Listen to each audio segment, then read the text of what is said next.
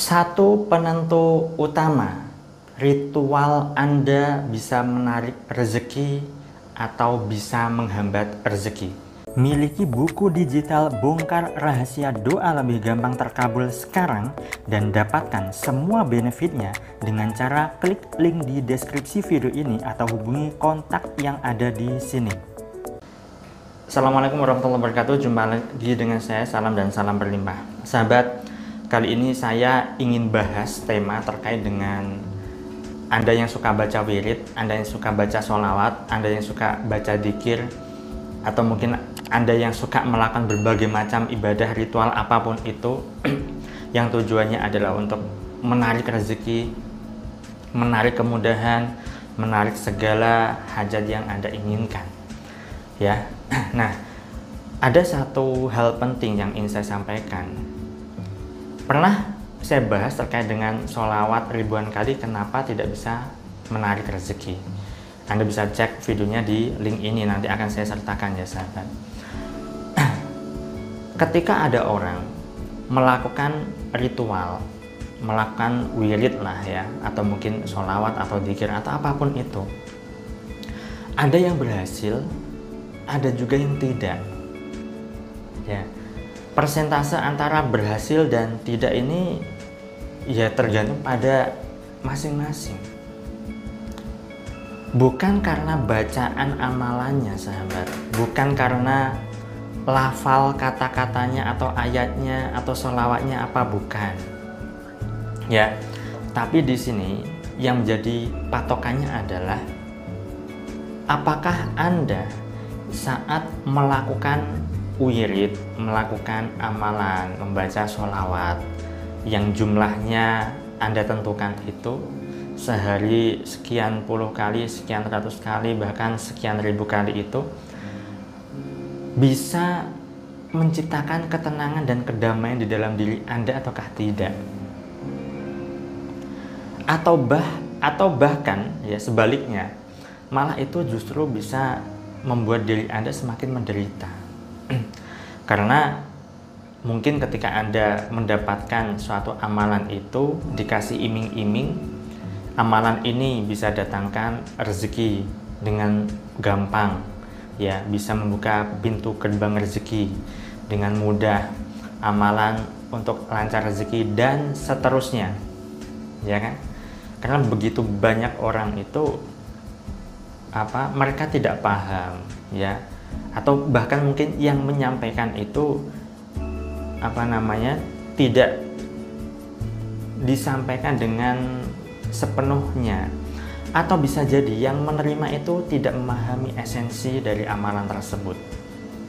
Nah, ketika Anda saat melakukan ritual apa pun itu, sehingga diri Anda tercipta ketenangan dan kedamaian, maka itu adalah kondisi diri Anda bisa berhasil mendapatkan apa yang Anda inginkan.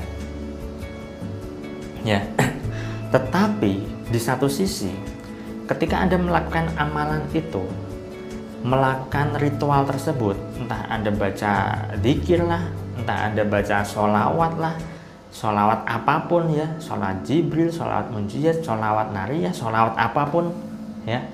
Tetapi kok pikiran Anda, batin Anda malah semakin kemerungsung, Anda malah semakin menderita dengan amalan tersebut, ya atau bahkan Anda merasa sudah melakukan amalan itu dan tidak ada gunanya.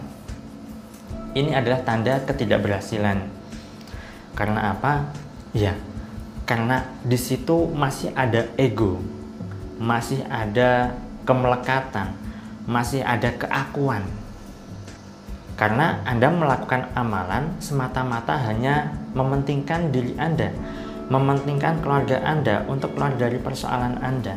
Padahal semakin Anda mencari solusi ya di luar dari diri Anda, maka solusi akan semakin jauh. Nah, sebaliknya jika Anda melakukan amalan itu dan Anda sudah tidak peduli dengan persoalan Anda, yang Anda pedulikan adalah Anda melakukan amalan itu tujuannya adalah untuk menciptakan ketenangan diri Anda, ketenangan batin Anda, ya, kenyamanan perasaan Anda. Sehingga Anda merasakan suatu kedamaian yang luar biasa sehingga Anda mendapatkan suatu ketenangan yang tidak bisa terlukiskan dengan kata-kata dan pada akhirnya Anda merasa dekat kepada Allah, Anda merasa dekat kepada Tuhan, maka di situlah pertolongan Tuhan datang. Di situlah kemudahan datang. Di situlah keajaiban terjadi. Tetapi ketika Anda melakukan amalan itu, justru Anda terlalu berharap datangnya suatu keajaiban, datangnya suatu kemudahan, datangnya suatu pertolongan, justru itu akan semakin jauh. Karena saat Anda melakukan suatu amalan, membaca sholawat lah atau membaca wirid lah, yang Anda ulang-ulang, Anda ulang-ulang terus, dan Anda bisa menikmatinya, tujuannya membaca sholawat, membaca wirid, membaca doa apa pun itu, itu adalah untuk menciptakan ketenangan diri sebenarnya. Ya, tetapi ketika Anda tidak bisa menciptakan ketenangan diri Anda, ketenangan tidak bisa Anda wujudkan, tidak bisa Anda rasakan ketika Anda melakukan suatu amalan, wirid, ritual atau apa pun itu, ya sudah. Jangan harap Anda bisa berhasil mendapatkan apa yang Anda harapkan. Karena lafal sudah Anda ucapkan, Anda sudah melafalkan sebuah wirid, pikiran Anda masih melayang ke mana-mana, pikiran Anda masih tertuju pada persoalan Anda, bagaimana tercipta ketenangan, bagaimana Anda bisa hening? Lawang tujuan sebuah amalan, tujuan sebuah bacaan wirid, sholawat atau apa pun itu untuk menciptakan ketenangan kok karena di dalam ketenangan itulah solusi bisa datang. Tetapi yang menjadi persoalan banyak orang adalah ketika melakukan suatu amalan tertentu, mereka tidak bisa menciptakan ketenangan. Justru mereka malah semakin memikirkan persoalan. Mereka justru malah semakin melekat pada pertolongan Tuhan. Mereka malah semakin terikat dengan kemudahan, keajaiban. Bukan menciptakan ketenangan. Di sini sudah keliru niatnya. Di sini sudah salah dalam atensinya. Ya kan? Intensi dan atensinya sudah kurang tepat. Karena pada dasarnya saat Anda melakukan amalan ya di, di samping Anda mendapatkan pahala jika Anda hitung-hitung soal pahala, maka Anda bisa mendapatkan ketenangan juga.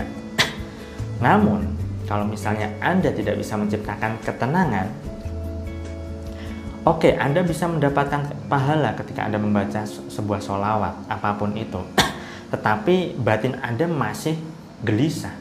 Batin Anda masih merasakan neraka, ya kan? Ketidaknyamanan dalam hidup Anda Jangan harap pertolongan datang.